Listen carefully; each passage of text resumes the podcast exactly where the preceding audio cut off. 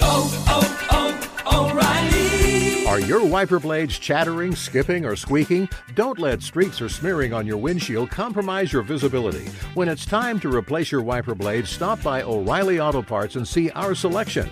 Our professional parts people will even install your new wiper blades while you wait. Stop by O'Reilly Auto Parts today.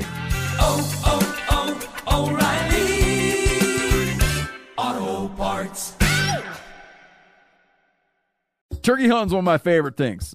And one of the key tools I use for turkey hunting is the OnX Hunt Map. I use it incessantly when I'm hunting turkeys. Being able to find a new piece of public or gaining permission on private opens up opportunities for gobblers. OnX Hunt has a special offer for you this spring. Use the code MeatEater to receive 20% off your membership at onxmaps.com slash hunt. You'll find more birds this season. I- I'm telling you, I rely on um, OnX Hunt when I'm hunting turkeys. It is an invaluable turkey hunting tool. There's nothing like snook hook sets at dawn or catching a tarpon in the moonlight. Find your next fishing trip made easy on fishingbooker.com and experience the magic of the Sunshine State or any other destination on your fishing bucket list. Book a blue water adventure in search of sailfish or go snapper fishing with the kids. With over 6,000 captains and trips to choose from, planning your next one just got a whole lot easier. Download the Fishing Booker app on the Google Play or App Store or visit them online at fishingbooker.com to book your trip today.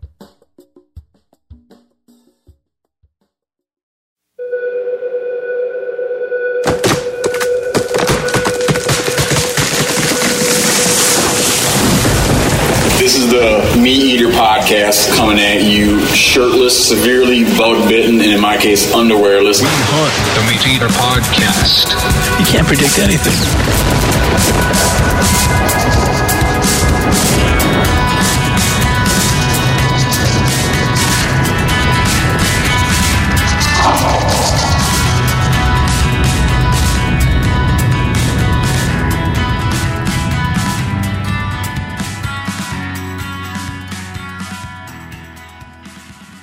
There he is already.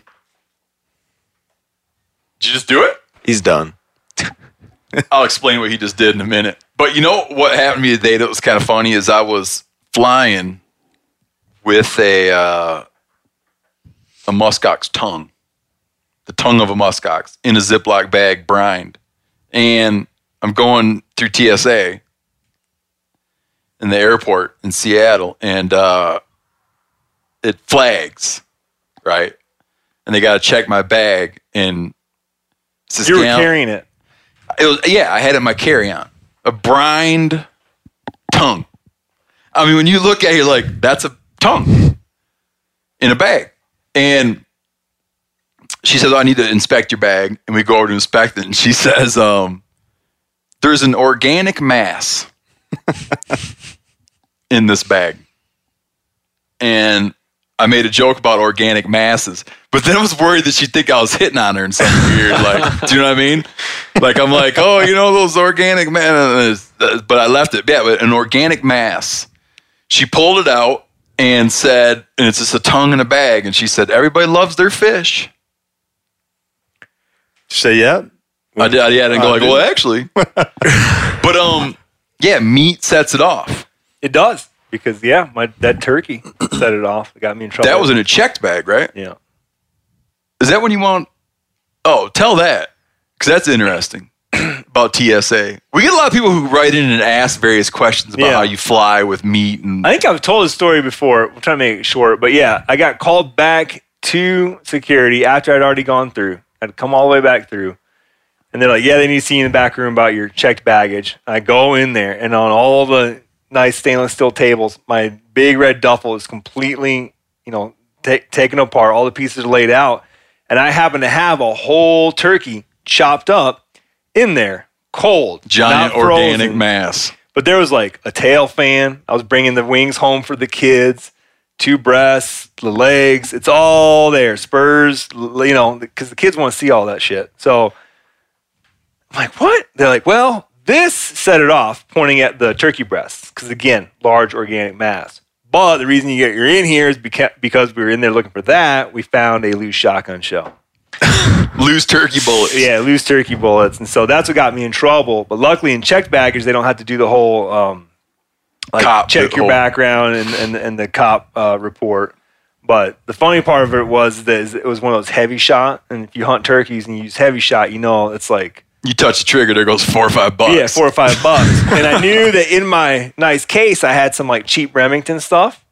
I was like, hey, if you don't mind, instead of taking that one, can I swap out? You can take my cheap Remington one. Can I have that heavy shot back? And he was cool. He- oh, yeah. He's like, no problem, bro. I was like, cool, thanks. he packed it all up and left. Now you just got uh, the problem where you try to go Yes. walk onto the plane with ammo, Yeah. which is a different rounds deal. tw- 20 rounds at 22. And you had to talk to the policeman. Yeah. That's what I had to do mm-hmm. before. But it was in Bozeman. They were cool. Yeah, it had to be in Anchorage, and they knew that I wasn't trying to pull a fast one. Yeah. I had just hunted ptarmigan that day. You know, they're like, yeah, yeah, yeah, I get it, buddy. But here's the deal. Now we got to act like you're trying to sneak onto the plane with ammunition and go through all the steps, though obviously you're just like, you know, every other idiot who comes through here with like bullets in his pockets at the Anchorage airport. But I had to talk to policeman and take some information down. I had a morning at the Anchorage airport where I was coming back to the States with a blacktail on my backpack. And I remember going through security and the deer's entire head was inside my backpack concealed. But when I went through the x ray machine, they could obviously see inside the backpack and the girl's face behind the machine. And she like looked at her supervisor and she looked at her coworker and then she looks at me and I'm just like, hey, this is Alaska. And I'm taking a deer back to Montana. Were they with cool me. about it? Super cool about it. I had a friend that was carrying the antlers one time, and they had a big debate about the antlers, and in the end, he was able to bring the antlers on. Cool. Another guy The was just debate that they could be a weapon. whether, yeah, whether it was weaponized or not. Someone we were just talking to had a bunch of weird stuff in his fishing vest. Who was that?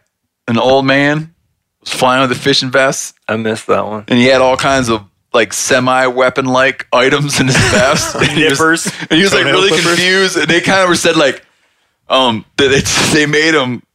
Who's just telling me this? They made him get on the plane, and they're like, "Okay, you put it in the overhead bin, and don't mess with it till you get where you're going." But That's going to stop the plane from getting hijacked. but you but that's on one hand you think it's entirely rigid, right? Like there's a set of rules and there's no room for individual interpretation within that. But when Nick Brigden had a set of deer antlers, they debated it, and apparently with this old man, they debated what he had going on in his fishing vest, and there was a level of, you know, weighing in on it. Mm-hmm. But you know, their mandate is looking for hazardous materials that would be hazardous to the plane and air travel. Like I've heard that they like if you you could have other illegal junk in there and it's not their concern. right. Like it's not what they're looking for. I had a man I flew recently I had I had a bag pulled out because I had a big hunk of iron ore in it. And the guy's like, I need to look in your bag. I said, Yeah, I got a piece of iron ore in there. He goes, Ingot or raw? I'm like, in fact, it's raw iron ore. And they let me go. Then I had another time in the last few weeks where I had a mammoth tooth and pulled that out. Never even asked what the hell it was. Gave it a good looking over. Sent me on my way. Like you, I I feel like you could have like a dude's arm in there, and it'd be that they it's not their mandate to pull it out. I think it'd be depend on the state of decay. They might take you aside. Or if you had a hundred dollar bill duct taped to the arm, you know, and you're like, oh, I'll look the other way here. Or if you laid a bag up that had one of those handcuffs and it was still handcuffed to the severed arm, and you ran that through the thing, I need to check your bag, sir. Um, joined by Chris Gill, Ridge Pounder, um, Jeff Sposito, right? You That's some kind of correct. Italian? It is an Italian name, yes. I wonder if you're more Italian than I am. How many gra- how many grandparents are do you have that are Italian? just my uh, just my grandfather on my dad's side. But Yeah, he was that's the same thing as 100%, me. Yeah. Yeah, one grandparent. yeah. So I try to like relate to Italian culture, but um, but it's just really hard for me. Yeah, I I uh, I'm American. Yeah, With, My with Sposito as my last name. so- yeah. My old man was brought up speaking. He was raised by his grandparents, so he was raised by full on oh, balls out Italians, Yep. immigrants, was raised to speak Italian in the home. Um, later in life, he moved up to Michigan. It was like it never happened. He Where- didn't care about the language. South side of Chicago, right by what was Yeah. Comiskey Park. So my my grandfather uh, lived in grew up in Pittsburgh, but came over same Italian speaking family. His parents never didn't speak any English. Similar similar story. Yeah, he was. My dad's like didn't eat the food. Would now and then try to remember a word. He used to. One of his. He had a handful of insults. One of them was that you were a mingula morta. now I've asked a lot of Italian speakers like, what would that mean? And like the best I can tell, it's like uh, you're like a dead dick. and then he had another insult, which in my mind was was Vatana Bisheku. And I've said that to many Italians, and they're like, yeah, Don't know. that, that, doesn't even sound, I don't know what that is. Just made that up. but that was the Italian words he had, yeah. Couldn't have cared less. But anyways, good to meet you, another Yeah. fellow Italian. Yeah. Well, interestingly enough, just tying off the Italian thing, I just learned my cousin. Uh, apparently, we have enough Italian in there that you can apply for dual Italian citizenship. And I don't know what the laws are, but, Really? but yeah, I, it blew my mind too. too. And I, then I started to ponder what would be the advantages of having this or the disadvantages. But she, uh, but my cousin was able to get an Italian, dual Italian citizenship and Italian passport. Yeah, I don't know what the advantage I'm not sure either, but it sounds cool. So maybe something to look at. Well, into. if you wound up in some, you know, Mexican jail, you'd have two embassies to call. You could have like two embassies simultaneously, and Plan work- B? simultaneously working on your behalf. I guess that's an advantage. Yep, not sure there's is an advantage, but there you go. And then Peter. Pete, Pete. Pete, who's holding a dog shocker.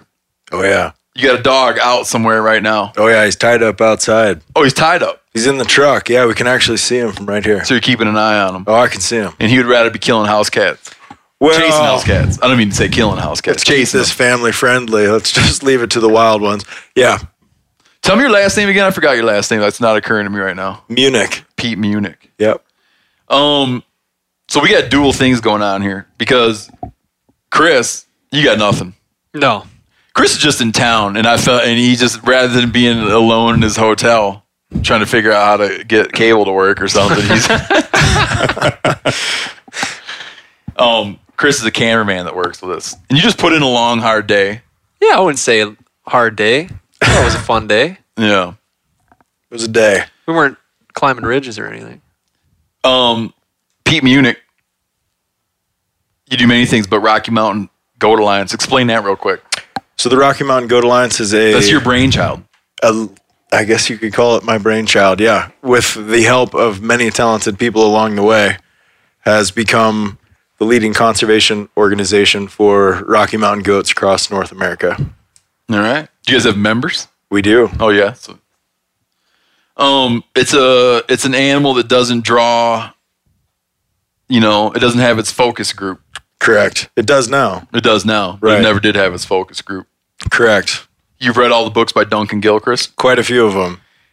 Yeah. And his videos. Now, there's not many mountain goat riders, but he is. If there are two, I'm guessing he's probably the best. Oh, he's the he's a pretty he's a legend right there. But the guy that wrote uh, "The Beast, the Color of Winter," Chadwick. yep, not real hunting friendly. No, But- nor are his colleagues.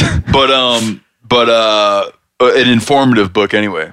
Yeah, the Beast of Color Winter is a, an incredible book. Um, certainly doesn't highlight hunting the way that we try to. Um, Is he still alive? yep, Yeah, lives in Montana. yeah, yeah. He, he's he's a good guy. He's you know he um, I don't know. It's weird because like when uh you get a, like a researcher, you know, but but they who spends a lot of time in proximity to the animal, you can kind of go two directions, and you kind of almost develop like this like anthropomorphic kind of relationship, you know. Sure.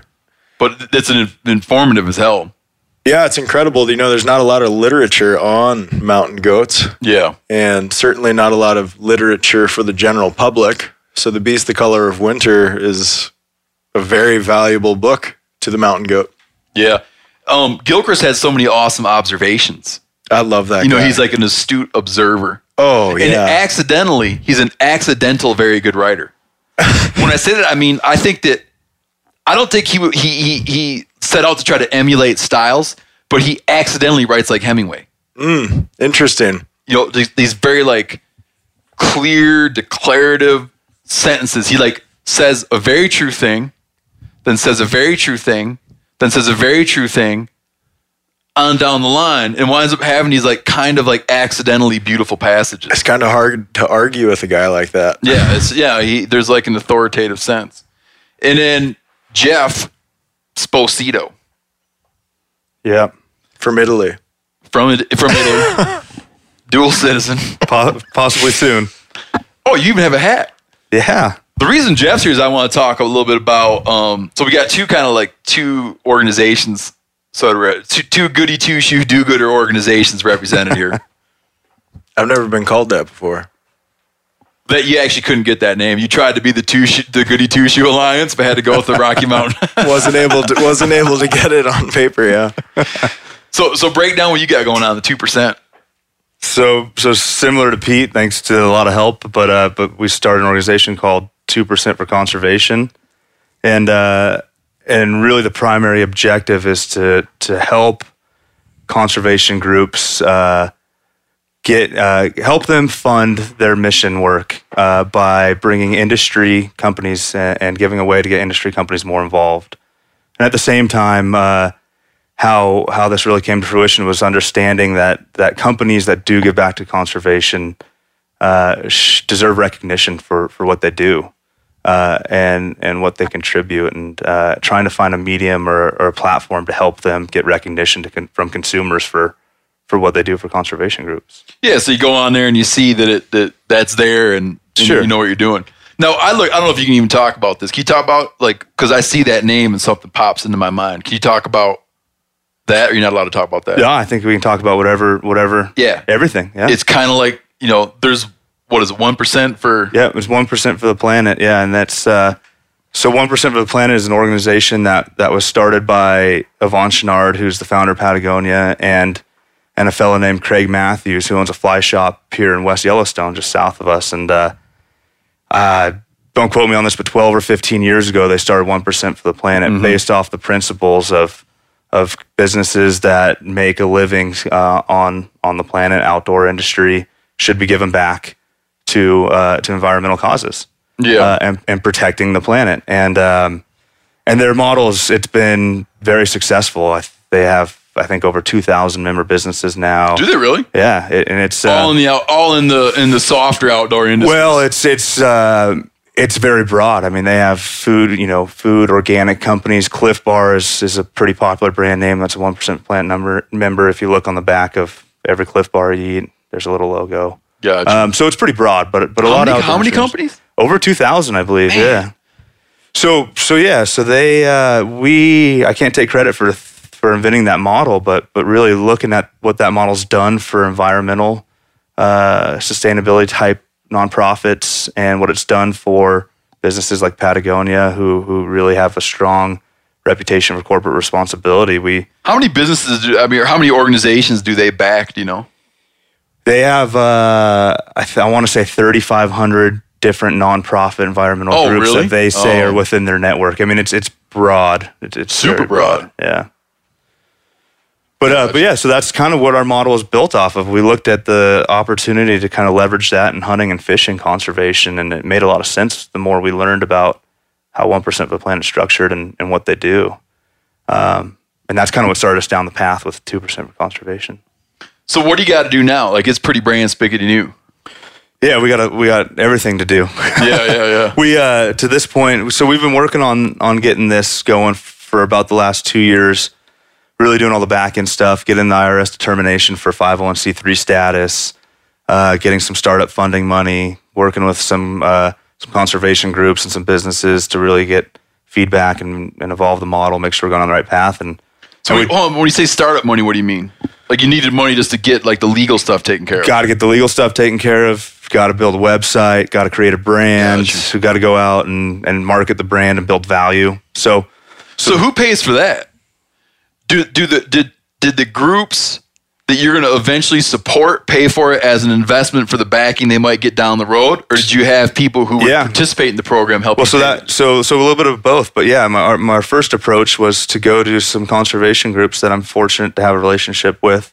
Uh, the first one I went to was the Wild Sheep Foundation, mm-hmm. and and yeah, it was exactly that conversation. That, hey, what do you think of this model? It's pretty open, casual conversation. This is an idea. We have, and we think that if it's successful, it could it could help raise more money for groups like yourself. Uh, and, and But I need some money to get but it going. but to get it going, we, we Yeah, need some money. So they had uh, they took a leap of faith. They believed in the model, and they said, "Yeah, I think that this this can impact us long term, uh, can impact conservation as a whole long term, which is which is just as important." So they were willing to invest some money to in in the form of a grant to get it off the ground. Did that come with stipulation that you're going to have to pay them back? No, no, no strings So they, they attached. took, they took faith. yeah, no strings attached. How many? Uh, are you guys? Is it launched? Like, could I expect to go somewhere Yeah. and go and be like, oh, two percent for conservation? So we, uh, yeah, you can. So we turned the website on, for lack of a, of a better term, about ten days ago. Oh, is that right? Yeah. Oh, no kidding. Uh, so the website's live. It's it's fishandwildlife.org or 2%conservation.org. Get you there too. So we have a website. People website. got to put in the little percentage no, symbol. you, you can't buy domain names as symbol, so it's 2% all written out. But, fi- TW, but fish and, yeah, TWO, yeah. But fishandwildlife.org Did is how we're building Did you run into building that it. problem with Hunt to Eat? No, we ran into the problem that someone else had already taken the numeral. Who was that? Just some jackass, same way that some jackass owns meateater.com. Did you try to buy it? The guy that owns meateater.com now and then puts up a picture of some dinner he ate in a restaurant. and you reach out to him. I don't know. We tried. You know, Would he sell it to you, or was he open, can't or get it- can't, get hold? Yeah. Oh. We haven't tried yet. We don't have those kind of pockets yet. Have you even approached the guy? Is he a hunter? No, yeah, we did. No, yeah, we just sent just an email just saying, hey, we'd love to have that domain name. I don't think we ever got back. We'll trade you. Really? Never even got back to you. No, and what's funny, it's not a hunting thing. It's it's the same thing. He's like hu- supposedly. Oh yeah, looking for restaurants. yeah. Look, he's hunting for restaurants. Yeah, be like, hey, listen, There's no I'll go, content Be like, at. I'll go buy going out to eat, or I'll buy um, And trade you. trying to find a good restaurant.com Trade 'em. and then you give me the one you have because you obviously have the wrong one yeah. Because that's going out to dinner. That's funny. Yeah, out to dinner would be a better one for him. There's so many stories, and this is the right uh, group of guys to know them all. But there's so many stories about like people right when domain names, you know. Uh, the domain name buying game is Dude, but yeah, like people who like, yeah, you know, he might want to be in a big name in politics someday. I'm gonna go buy his name. You know? It's like- Yeah, it's an I know, man. You should almost, I should almost like go get my kids' names now in case everyone have like a, you know, if he becomes like a tree trimmer and wants to have like his name.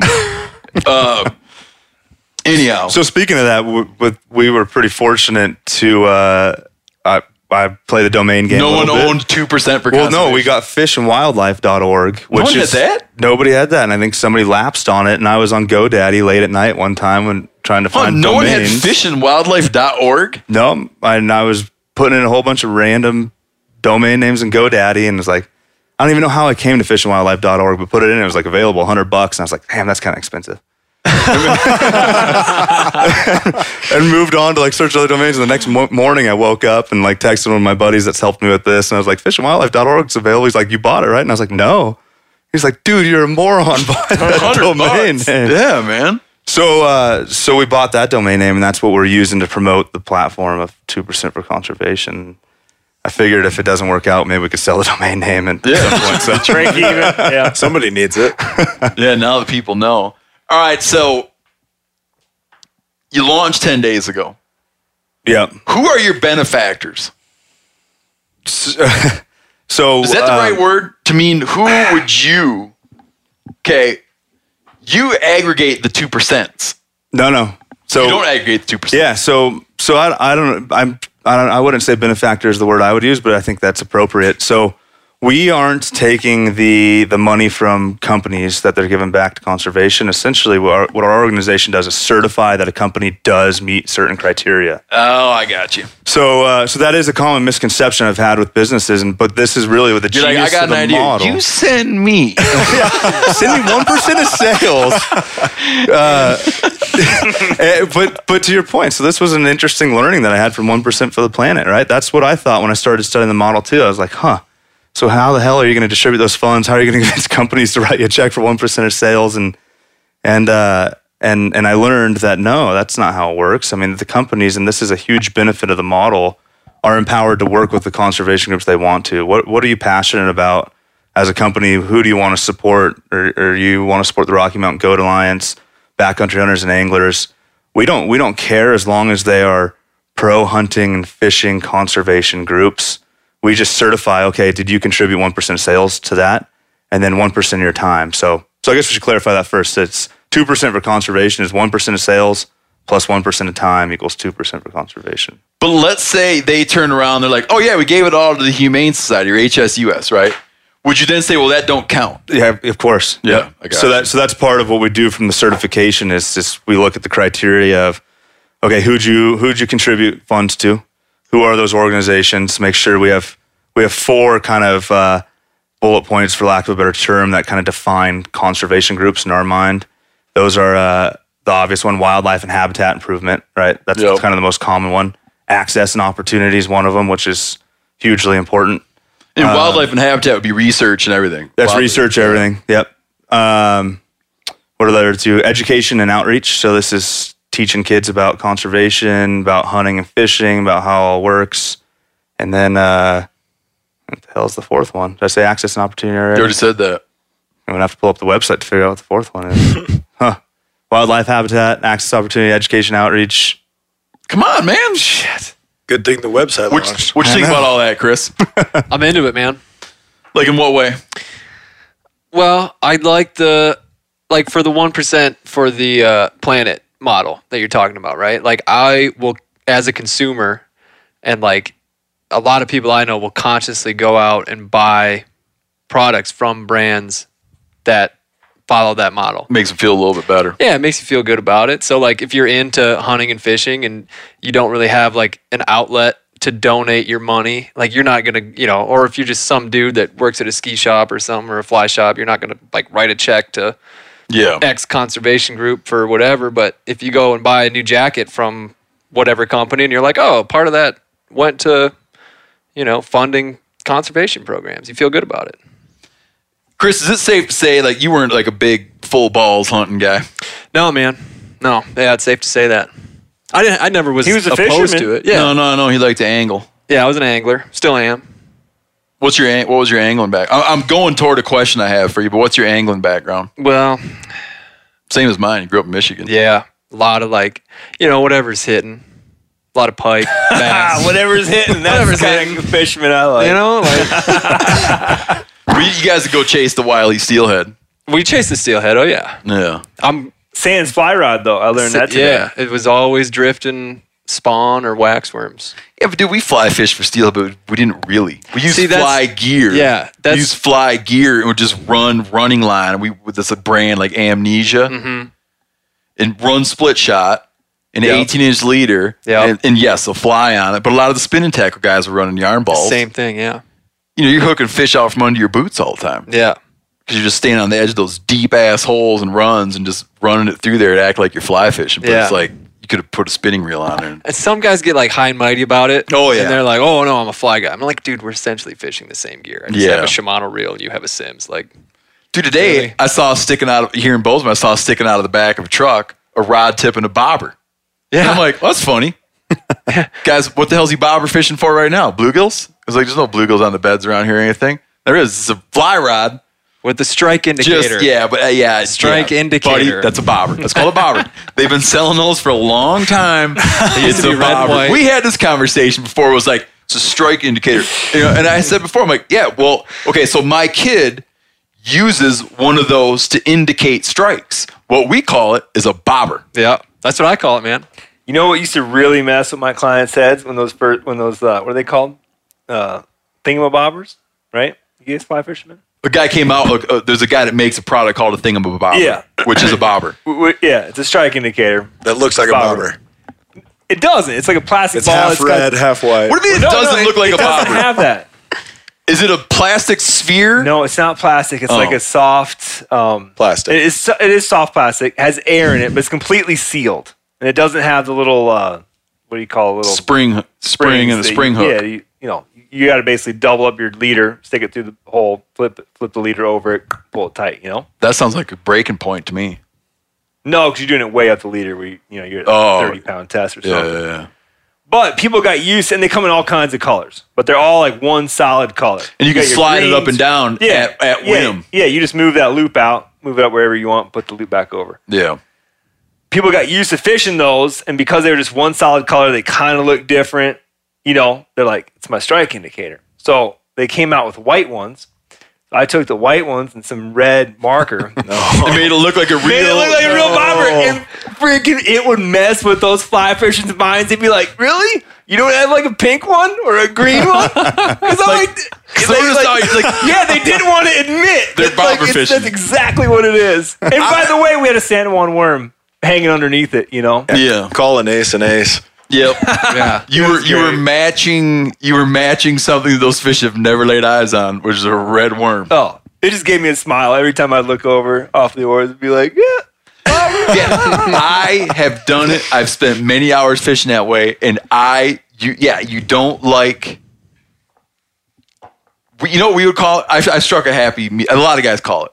I was like, I can't call it a strike indicator because that's just, you know, that's like mental masturbation. But if someone isn't like a bobber either, we would call it a float Yeah. because we use them for steelhead a lot. A float with a stick, which is just like ice fishing. You'd call that a bobber. Same rig up.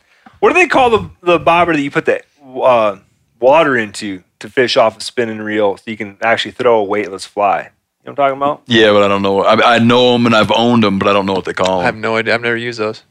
Anyhow, what I was driving at, you you first came out and worked with us when September. September Mm-hmm. last year. Yeah. Yeah. 2015. Do you feel like you've gotten like a kind of a crash course in a bunch of hunting related business? Oh yeah, man. Yeah, I feel like I learned a lot. yeah. What's the business think about all that? She's into it, man. She's supportive of it.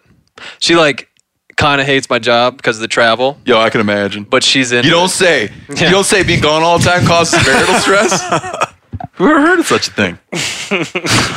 Yeah, she li- she likes it. She likes it because I don't have to like go to super dangerous places now. You know. she just got back from the Congo. Yeah, but that's not like that. No, sketch. that is like, like that is like you. You worked in Afghanistan. Yeah. You worked in the Congo. Yeah. You work in Iraq. Yeah. What's a dangerous place? I would say more. I would say Afghanistan, Flint? and Iraq. Yeah. Well, it depends if you're drinking the water or not. Detroit.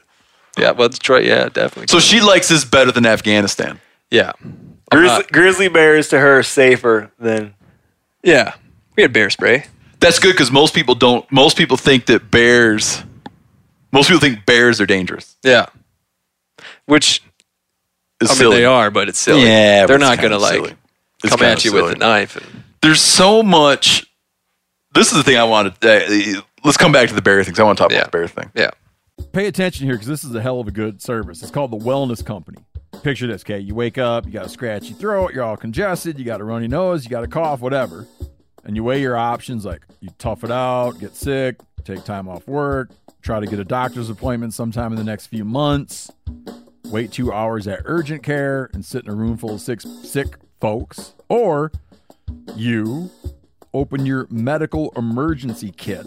You match your symptoms to the doctor recommended prescription and you start on the right meds right away. These medical emergency kits not a first aid kit, all right? It comes with doctor prescribed meds to treat over 39 medical issues. So, on hand, strong antibiotics for infections of all types. Plus, a doctor's easy guide so you know exactly what to take and when. No waiting to see the doctor, no waiting at the pharmacy. It's all in there. Every home should have at least one medical emergency kit. Order yours online in minutes. Your kit will be rushed to your door. Get 15% off at twc.health slash meat eater, but you got to use the promo code meat eater. That's promo code meat eater, okay, at twc.health slash meat eater. Spring is a great time to do something with your family. Do some spring cleaning, which I kind of started today outside, planning outdoor activities, which I'm always doing, taking a little trip to Hawaii with your kids for spring break, which I just did, which was great.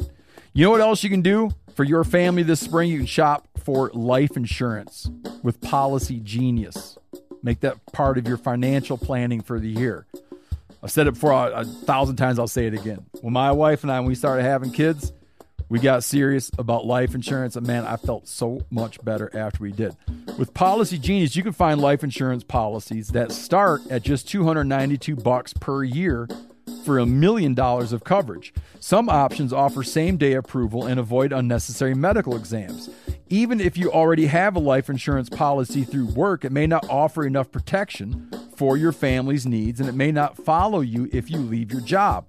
So save time and money and provide your family with a financial safety net using Policygenius. Head to policygenius.com or click the link in the description to get your free life insurance quotes and see how much you could save. That's policygenius.com. Applying for tags each year in the West can be daunting. Y- yeah, I apply for everything everywhere. It's daunting. You have to go to a variety of sources to formulate your best guess as to where to apply. Well, this is a thing of the past now. OnX just launched Hunt Research Tools to simplify the process for all hunters. This tool helps organize the data that matters, makes comparing hunt options easy, and helps hunters develop a plan based on real metrics rather than gut feelings. OnX Hunt also offers all elite members a free digital membership to Huntin' Fool, who I use, for boots on the ground insight and knowledge, and a membership to Hunt Reminder so you never miss another deadline. Stop stressing over application season and apply with confidence in 2024. Check out OnX Hunt Research Tools, free for all OnX Hunt Elite members. Not an elite member? Well, let's fix that. Use code MeatEater to receive 20% off your membership at onxmaps.com slash hunt. This is an app I use literally every day. I use it for every aspect of hunting, scouting, trapping, you name it. All right, so um, two percent for conservation. They pick the group. You certify the group. Now, what's the thing you need most right now? Do you need businesses to go two percent, So or do you need customers to prioritize buying at two percent? So we need both. I, I think that our our strategy is we need we need customers to value what we're doing because that's going to make it that's going to make businesses understand and realize the importance of becoming a member. Yeah. But um, but there are a lot of businesses that already meet the criteria that are already volunteering time that are already giving back one percent of sales. Yep. So, so our strategy is to go find those businesses uh, and, and talk to them about what we're trying to do, uh, and see if they believe in the model of hey, hey, if you had this conversation internally about marketing what we do for conservation, right? And uh, what would be their argument against it? well, there's no argument necessarily against it, but you're you're a business trying to sell products. That's your first. That's where your focus Yeah, for but, you, but, marketing you, is. but no, in your case, you're saying they're already because there's a lot of companies, particularly smaller companies I know about, that are already doing that. That's right. So, uh, so, So, what would be their what would be a reason they would have to not be like yes, unless they just want they didn't want to be part of something that could. hopefully they don't have very many reasons not to say yes. Yeah. Uh, uh, Unless they're just paranoid. our model is unproven, so there's some risk in like tying your brand with with Yeah, our that- brand. yeah. That's not. I mean, you don't know what I'm going to go do something stupid on with how we market our brand or something. So Yeah, there's some risk have, there. but you don't have any chance to really do anything bad because they're not sending you like I like I thought earlier. They're not sending you the money. Then it turns Sure. out that you embezzled it. Sure. Yeah, so it's low risk to answer your question for companies that are already doing it. This is just another way for them. It's a it's a multiplier effect on their investment, right? So you're working with BHA or so company working with BHA. They're not only are they giving you exposure for your sponsorship and your dollars, right? This is another way for those same dollars don't have to invest anymore to get more uh, more recognition for it, right? Yep. So, so hopefully, so that's kind of our goal out of the gate is to start talking to these conservation-minded companies out of the gate. But the real goal and, and the real long-term win is if we could prove that value, right? Is I want companies who aren't currently working with conservation groups, who aren't investing one percent, to see that value and then and come asking like, shoot, man, I I want to do that too. How do I get involved? And we could say, well, what do you care about? Go, I mean, public land access. Yeah, go talk to the guys at BHA and see what you can do. And that's when incremental dollars will come to conservation. And that's Yeah. really when the model is is effective at doing what it what we hope that it can do. So when you go and pitch this to a company, do you go and talk to the marketing guy at the company? Talk to whoever I can talk to first, but but yeah, the marketing guy's usually the guy. The guy that would do it because it's, it's like a marketing thing. It's- it's like there's totally- something in it for you. Yeah, it's a marketing investment the way most companies look. at. Yeah, Yanni's T-shirt company recently sold a bunch of T-shirts and gave it the money all away. There you go. Which someone might look and be like, dude, that's a stupid way to run a t-shirt business. Probably not profitable. so you might think like, man, you got it all wrong. what they really do in business is they keep all that money. But you were thinking marketing. Sure. As much as you were thinking trying to do like, you know, win-win. Yeah, like I said, ha- yeah, half and half. Yeah, so I think and I think this model, hopefully, for something like that, right? Like there's a there's a marketing investment for what how how conservation groups have evolved, right? As they offer sponsorships to companies as a fundraising mechanism for them, and that that really is a marketing investment for business. what do you mean? I don't understand what that means. So I don't know. You can go become the corporate sponsor of BHA or RMEF, Oh, or you can work yeah. at whatever. You can buy advertising in their magazine. You can, as a business, you, you're not just writing a check to these conservation groups without expecting anything in return, right? Yeah. How how that model's evolved, how they raise money is is they offer you something in return for your contribution, right? So so it's a marketing investment, right? And this is just another way to leverage that investment. So that that was an interesting point where you're saying if so, let, let's say you you have a conservation organization that does a publication. What keeps that publication alive and drives membership for that conservation organization and allows them to Advertising. yeah, it's like the people advertise in that magazine. Yep. So a company that is buying ads Yep. in a place in support of a conservation organization, Yep. that's a conservation spend on their part. Hell yeah, it is. That that that conservation group depends on those funds to execute their mission work. It's a fundraising and mechanism then that's a recruitment tool and, a, and a, a way to disseminate information. Totally. Yeah. I mean, going to uh, the Wild Sheep Foundation is, is a good example, right? Buying a booth at their show and exhibiting at their show. They, they'd have that show to raise money and awareness for their brand. That's important for them executing their mission work and raising funds. So, so going to work with them is that's a contribution to conservation. That's important.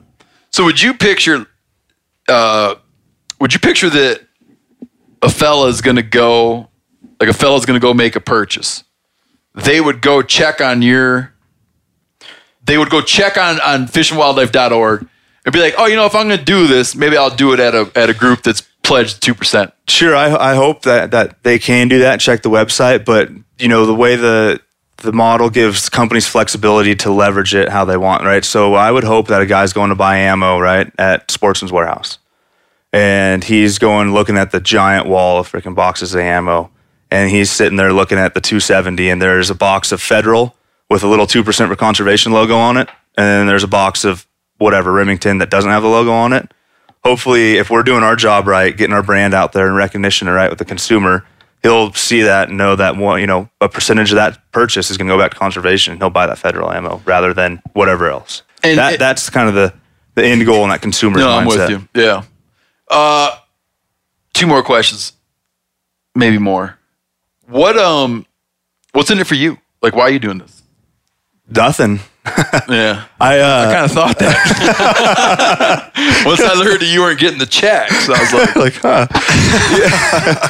No uh you know so so my background I, I work in the hunting industry for for uh for Sitka um who, who sells clothing hunting clothing and I do sales and marketing I've done I've been with them for a long time and and we've always internally talked about this this opportunity to talk about what we do for conservation and struggle with how we do it. And then so part of my job at Sitka is I work with all the conservation groups that that we have partnerships with and I've gotten to develop lots of relationships there and learn about how they function and the challenges they have and Gotcha. and the challenges they have from fundraising and and kind of those two perspectives this just kind of hit me one time and it's like shit man that we we could do something here to make this easier for both parties right? And um so just started working on nights and weekends and it's kind of it's kind of come to this. So so You're- really you're yeah married? nothing's in it.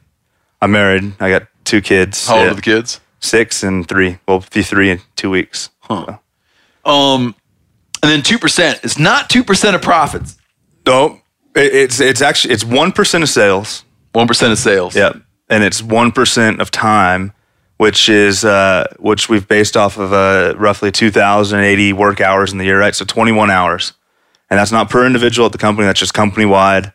We want you to commit to, you know, 21 hours going back to volunteer work. And that could be selling raffle tickets at a banquet, sitting on a board, doing a river cleanup project. We just want you to do more than write a check, right? It's, I shouldn't say it's easy to write checks, right? Because that's not easy. But anybody company can essentially write a check. But can you can you show commitment beyond writing a check and go out and, and foster that that volunteerism with with Time is more conservation groups. expensive than money. Yeah, you know, and, and and that was a learning that I had when when pitching this model and getting feedback to conservation groups. Are like, yeah, money's really important, but to a lot of them, arguably, time is more important than the money. Like, we need volunteers. Volunteer time. Yeah, we need volunteers to help us execute the, the actual conservation work that we're trying to do. So, so yeah, so that's how you get to it's one percent of sales plus one percent of time, and that's that's where our naming convention comes to two percent for conservation.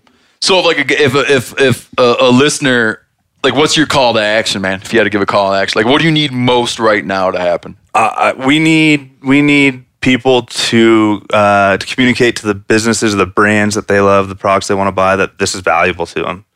So I, I want a guy that that loves that's a diehard Mathews guy, loves to shoot Mathews bows. That's all he wants to say. Hey man, why aren't you guys giving back one percent to conservation? Why aren't you volunteering your time? You should be a member of this. Yep. And if some dude is out there, you know, stitching up uh, backpacks out of his out of his garage and, and selling them, like he could.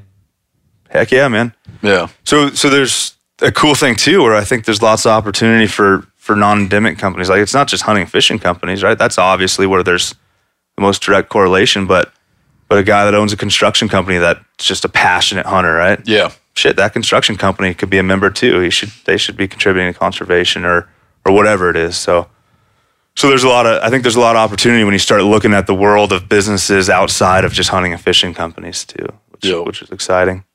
There you have it. Fishingwildlife.org. There you Or go. if you know how to spell that good. Yeah, two percent for conservation. But yeah, fishandwildlife.org is That's that's your favorite. there favorite. you go. one. That that's easy to remember. Easy to remember. That's sure. that's my domain name win for the year. Pete, was it you? Oh yeah. Did you Oh, raise your hand? No. Okay, but let's do this though. Let's do this. Two percent for conservation. Do you have concluding thoughts about two percent for conservation? I mean, I have a, something I could say about it. I think. Well, don't, it- I mean, like, don't don't waste our time by just like making up things to say about it. But I'm just glad to hear that. Yeah, you guys are like really trying to get out, you know, get out of just the hunting and fishing industry because I think that'll help just raise awareness of what the hunting and fishing industry does already, and just get more people in on the conservation boat. You know, Yep. You could um, make it. You could already be because you could take and look at all the money you gave away off the T-shirts you gave away. Yep. You're like ten Dude, percent. Yanni's like, yeah, he's, Yanni's eleven percent. the volunteer time. No, you know what? You've done. The money was You got the enough. vol- You got the volunteer time, man. The- the- you know, the volunteer time. It's going to be interesting when we go talk to businesses that, you know, that might be hard. That might be the hardest thing For that, sure. that we find out that that we do, which which is good. I, I think it. We don't want it to be easy to be a member of this, right? It's not. Yeah, no, you. Want 'cause it- people. Yeah, you don't want people It to be makes like, it "Yeah, more put on." valuable for member businesses, right? Because it's a commitment. It's hard to do. You'd be like, well, if I drank all night at a Ducks Unlimited thing, does that count as volunteer time? you got any concluding thoughts about that, Chris? You already kind of told us about what you thought about it. Yeah. I'm into it. Um, Chris's real name is Ridge Pounder It's on my birth certificate. because this man um, is, you know, I talk about Duncan Gilchrist being an accidental uh, good writer. Chris is an accidental good hiker. Unbelievable Lucky dude. attitude and stamina. I think it's just attitude, man. I think it's not even. So you're hurting deep down? no, I'm like not in pain, but like I I get winded. You know, I'm not like just. yeah, but you're always just right there. that He's so always just We right talked there. about that so much is that that attitude can almost in the end trump the stamina because you can take two guys and look at them and look at their stats in the gym and be like, that dude's gonna crush that dude. But that the, the guy that's like looks like he's the gym rat might not have the good attitude. And those long days on ridges and on trails, attitude really just takes you home. yeah. Long smiles make for short miles. Yep. Mm-hmm. And yeah, big smile on Ridge Pounder's face all the time, like you're having fun. dude, I am having fun. You kidding me? Even when I'm like, dude, did you run ahead lately and get that coming on shot? I haven't seen you up ahead of us lately. And then I'll like, go yeah. run ahead. or I'm already there. Um, Like he's ready. You mean he's ready to run up and do it? Yeah, totally. So what I've been telling him, and this is the second time I brought this up today because we just worked today. Um, you're not that old. 27. Yeah, I was. You. Here's what I'm afraid that you're doing. I'm afraid that you just think that you're just gonna go on through life, slicking up and down hills like a greased hog without putting any investment in. And I think Yeah. you might be at the apex of when I can do it. of if you go on just thinking that that's how you are. Dude, I you know, I've been having that attitude I think for most of my life of like, oh yeah, no, it's fine. But I think you're right. Just got to hit it. But what do I do? I live in I don't I live in flatland, man. I think he's got 10 more good years. Really? I don't know. He might, but that's not that long once you're there. No. When you listen, when you've been alive 10 more years, how much? I- Yeah, when you've been alive 10 more years, you'll still be younger than me, which is insane. I don't even know what the hell point I was trying to make. I was trying to make the opposite point. He'll be my age. That's what I'm saying. Because I really, everybody keeps telling, you know, has been telling me for 10 years, oh, metabolism's going to slow down. You're going to get a beer gut, yada, yada, yada. Well, now, just in the last year, I really am like, man, I have happening. to watch what I eat. You're not getting a beer gut. No, but Stop Plus, you quit drinking beer. He quit drinking beer. You haven't drank a beer in like five months. I, yes. He's on a Lavian cleanse. but I, I still think that like I just know my body feels different finally. Like I'm kind of accepting this. Yeah. Like I feel it. dude i live in absolute fear because because i know now the other day for instance i woke up and my neck hurt from sleeping funny okay normally by eight in the morning it would not be that way my neck hurt for five days Ooh, Oh, That's, a, bad crank. yeah. well that's that's it's just happening i'm starting to live in fear Need a new pillow. yeah well i was at my brother's house he's got a he's got a food food and that did it too. Is well, no, because we were at the house, and so my wife and I had were like a bed, but you know the kids. We brought all the kids to my brother's place to fish, and they were confused about what the hell's going on. Like we're like, okay, you guys all go in that room and sleep, and we're in this little, not a little bed, but like a bed, you know. And then pretty soon they're in ours, and I was just like, okay, never mind. I'll go back and find another place to sleep, and that's where I hurt my neck. But it took forever to get better, and it's just because I'm getting old. My wife keeps telling me I'm getting old. She's like, "You've really aged a lot lately." ooh, Oh, hmm. it's brutal. Well, no, it's not because it's like I, I like to know what's going on. Mm. I don't want people telling me a bunch of lies. yes, you know. and Speaking of that, we should bring up our friend who we hung out with last week. Did we mention that on the podcast we did in Wyoming about his bluntness and about how Oh. I was mentioning that to someone Dude, today. I've told 10 people about that. Yeah. It was like weird. It was a little uncomfortable at first, but once you got used to the way that this dude operated, You appreciated it. you appreciate it because you're like, there, there's no gray area. Everybody knows exactly what's going on, and that's kind of how you like it. So he's yeah, he's very uh very successful businessman. Um accomplished in that field and has been in management roles for a long time. And we uh at one point found a couple moose sheds, okay? Rather than have any awkwardness about who owns these moose sheds, those will be staying on the property. and at first like, whoa, they're like, hey, you know what? Better that, right? Than him being like, man, those guys found him and they took him home and now I'm mad and wish I had him. Just keeping it real. We got done eating dinner. He's like, let's clean up. Right? It's like, please. Everyone should just be like that. Just tell me what it is you want. Wish my wife would be like that more often. Oh, yeah. Yeah. Well, you know, I say that, but I say that, but I don't really have that. But she problem. obviously is being I that just- way. 'cause no, she I just, just- told you you're aging lately. Yeah. All right. So, Rock, Rocky Mountain Goat Alliance or Mountain Goat? How, how's it go? It's the Rocky Mountain Goat Alliance. Rocky Mountain Goat Alliance. Now, how, like, what was the uh, genesis? It was early 2013. I went to my first Wild Sheep Foundation convention, and For what reason? I was the working at Schnee's at the time, and we had a booth. So I went. I was on my first trade show circuit. I was like 22 years old or something. Even younger than Ridge Pounder. I'm 26 now. Yeah. Oh, still Youngins younger than here. still younger than Ridge Pounder. So See a rich race. Are you coming on. young? Are you younger than Ridge Pounder? No, I'm 31. Oh, okay. I'm getting old too. I saw the uh, Montana governor's tag sell for 280,000. The bighorn sheep permit sell for 200 four hundred and eighty Yeah, I was thousand saying, that- dollars. that Quarter, was a- quarter. Wow, I'm really butchering this. Half a million dollar sheep was sold that year. Yep. Ninety percent of those funds went to Montana bighorn sheep conservation and management. And I have a relationship with a regional biologist here, Julie Cunningham, a very good friend of mine. And I came home from that convention, and literally Monday morning, I was knocking on her door, and I had killed a mountain goat in 2011, and I'm obsessed with mountain goats, and asked her how I could help out with mountain goat projects, if there was any volunteer opportunities, or if anybody had orchestrated a conservation group specifically for this animal. And the answer was no. But her quick follow up was, I've been waiting my entire career for somebody to walk in here and say that. Oh, is that right? So she and I sat down and over a cup of coffee, um, the Goat Alliance was kind of born that morning. So we came up with the idea we're going to start a conf- uh, grassroots conservation group to assist with mountain goat conservation and mountain goat management.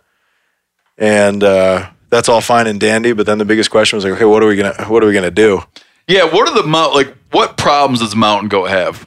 So Because they're like they're generally above development. sure, They're higher than development, but they have very low fecundity. They don't have like a high reproductive rate. Correct. So what's their problem?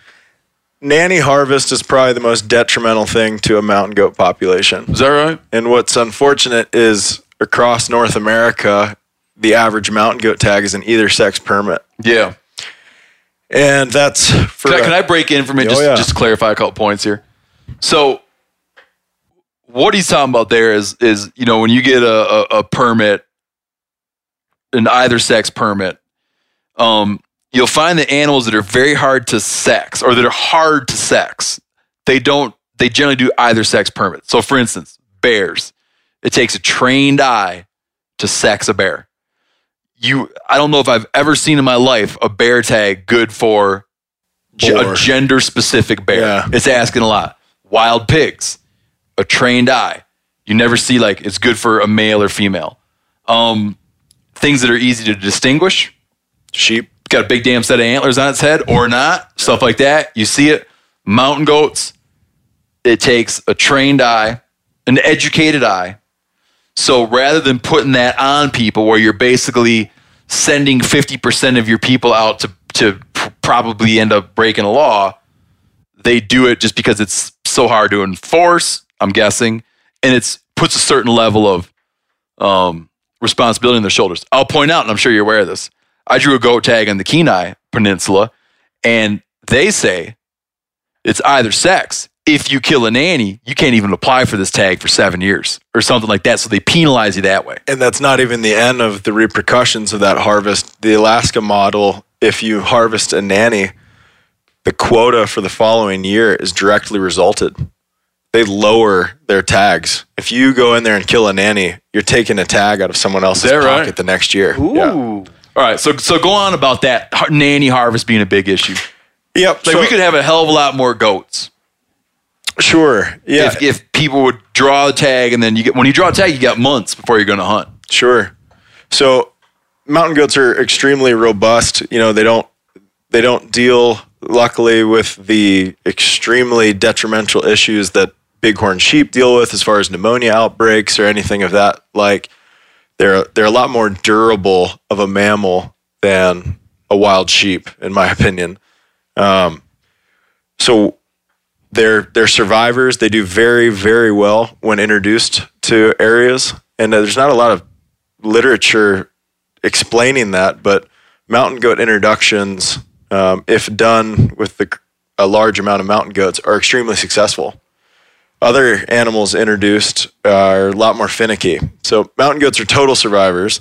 Um, they they flourish in a handful of different environments, and What's an old mountain goat? 12, 13. Okay, Yeah. A lot like a sheep, like a 14 year old ram would be dead. a dead sheep walking, right? Yeah, yeah, yeah. He doesn't have any teeth left. It's just like a billy. Um, but the nanny harvest is extremely dangerous because they do reproduce so slow. The average mountain goat doesn't reproduce until it's three, maybe four years old. Kid recruitment rate in the first year is sub 50%. Uh, and most of the populations in the lower 48 are pretty small. So if you have a couple of years of heavy female harvest, there are significant repercussions from those harvests. And you can't incriminate these people. Uh, you know, you can't blame the 14 year old kid that draws a mountain goat tag and it's an either sex tag and he doesn't know anything about mountain goats and he goes out goat hunting and he sees one and he shoots one and it happens to be a six year old female. Well, that's a really valuable animal to that population. Yeah. She's important. They give off one offspring. Correct. They have one. Yeah, twins. Twins do occur. Uh, it's pretty rare. It's very rare for the twins to both survive, but nothing near what a, we think of like a whitetail pumping out twins every year. Right. Pretty much what a whitetail will have fawns its second year, right? Yeah. So it, it's very different, and you can't expect the average sportsman to understand that when you hand them a mountain goat tag. So a lot of the stuff that we're focusing on moving forward is public education and raising the public awareness and raising the responsibility of the mountain goat hunter. And uh, Do you talk about? Are you talking about raising it in a legal sense, or raising it in like a hey, buddy, you should know this, or do you guys think it would be a good idea to maybe mandate a little more education, a little more responsibility? Like, Yeah. what's what's your take on that? Because I can little- see that you'd get sideways with some people, Sure. who want to just be like that they're going and they're going and they don't want to have to do anything. Sure. Uh, it's a little bit of all of that. Um, I think the more you raise the public education, the more you raise the, uh, you know, it- it's embarrassing for a guy if he goes out, you know, and I'm, I got this once in a lifetime mountain goat tag. Well, I don't want to, I don't want to accidentally shoot a nanny for a bunch of different reasons. So it's a little bit of that, and it's, uh, it's definitely part of. I, I think that the judging the gender of them and being educated on it is up to the guy with the tag in his pocket. Yeah. And the educational materials available to that guy at this time are poor. Duncan Gilchrist produced some phenomenal mountain goat educational materials. Uh, that happened in the 1980s. Nobody's done it since then. Yeah. So we orchestrate on the ground, boots on the ground volunteer projects throughout North America to assist regionally with mountain goat surveys and population analysis on a larger scale. I mean, you guys are out pounding the mountains, Oh yeah. checking stuff out. Yep. Do you ever find out stuff that no one knew?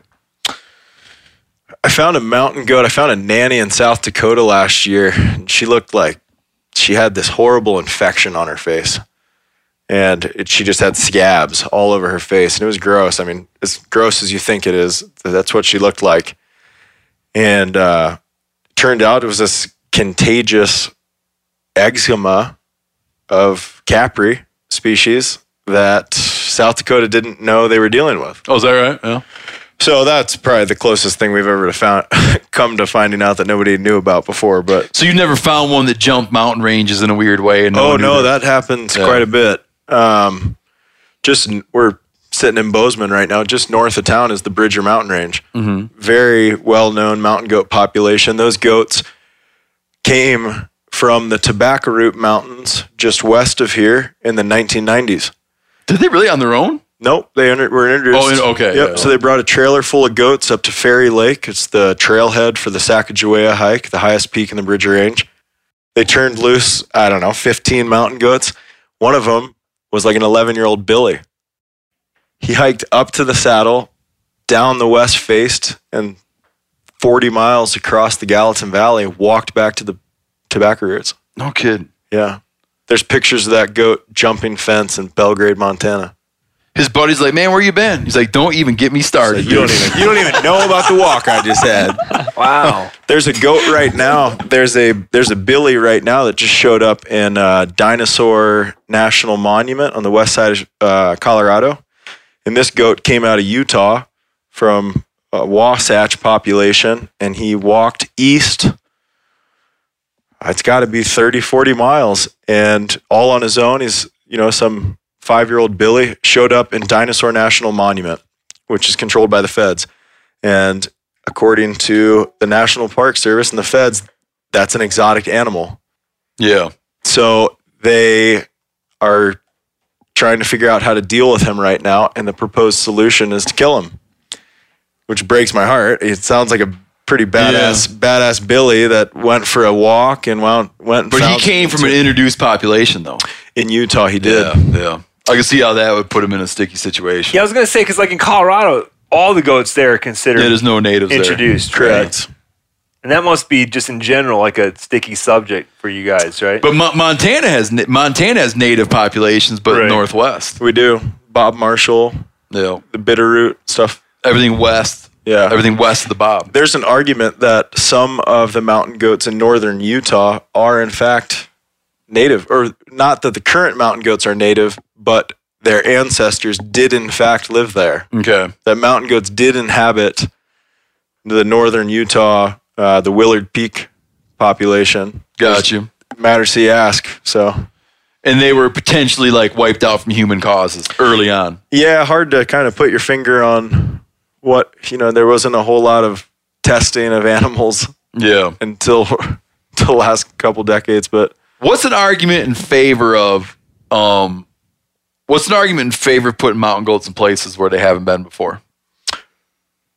it's a it's a natural resource. You're you're increasing your natural resources, and if you're supporting sportsmen who fork over their dollars, if you're the if you're the state manager of mountain goats, believe it's your responsibility to have a lot of mountain goats and to provide this opportunity to the citizens of your state. Yeah. It's a na- it's a renewable natural resource. I asked this question about turkeys one time. Uh oh. Because you know, well, no, because I mean, 49 states have turkey seasons now. Sure. They said no, it's been yet to be demonstrated that there's a deleterious effect. No one's pointed to a, uh, no one's pointed to a good negative. It's a lot like the pheasant. Pheasants are everywhere. People love pheasants. Yeah, they're from Asia. Straight out of China. It's like no one has yet said, "Man, if it weren't for these pheasants, Yep. So the It argument just winds up being like a. It just winds up being in many cases like a win-win. Like you're not, you know, put them there. It's not that you can point to um, endemic species that have gone extinct because of mountain goat grazing, or the other species have been displaced because of mountain goat activities. there's two main arguments against mountain goat introductions. The one is the destruction of alpine plant life. Mm-hmm.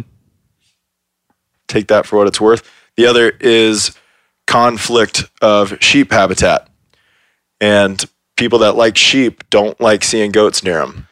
Oh, so you're there's a conflict. They they find a conflict between goats and sheep. Certainly. Yeah, but they coexist all over the place. Sure.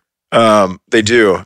Well, are they worried about disease transmission? Correct, yeah. Yeah. So there's a little bit of fear. There's a population of goats in Nevada, in the Ruby Mountains. Pneumonia has run rampant through them. It's the only population of mountain goats in North America that is very clearly suffering from a pneumonia outbreak. Okay. Obviously, pneumonia, pneumonia has wreaked havoc on wild sheep across North America, not so much in the wild goats.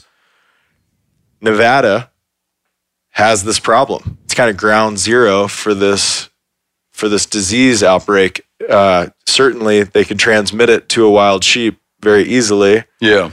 So a lot of people are living in fear of pneumonia transmission. It's called uh, MOV, and it's the infection that can cause pneumonia, and living in fear that goats could potentially infect our wild sheep. Yep. So a goat tested positive in Washington last year. It could be a false positive. They don't know. A goat tested positive in Jackson Hole a couple of years ago. Again, very realistically, is likely a, a false positive Okay. in the testing.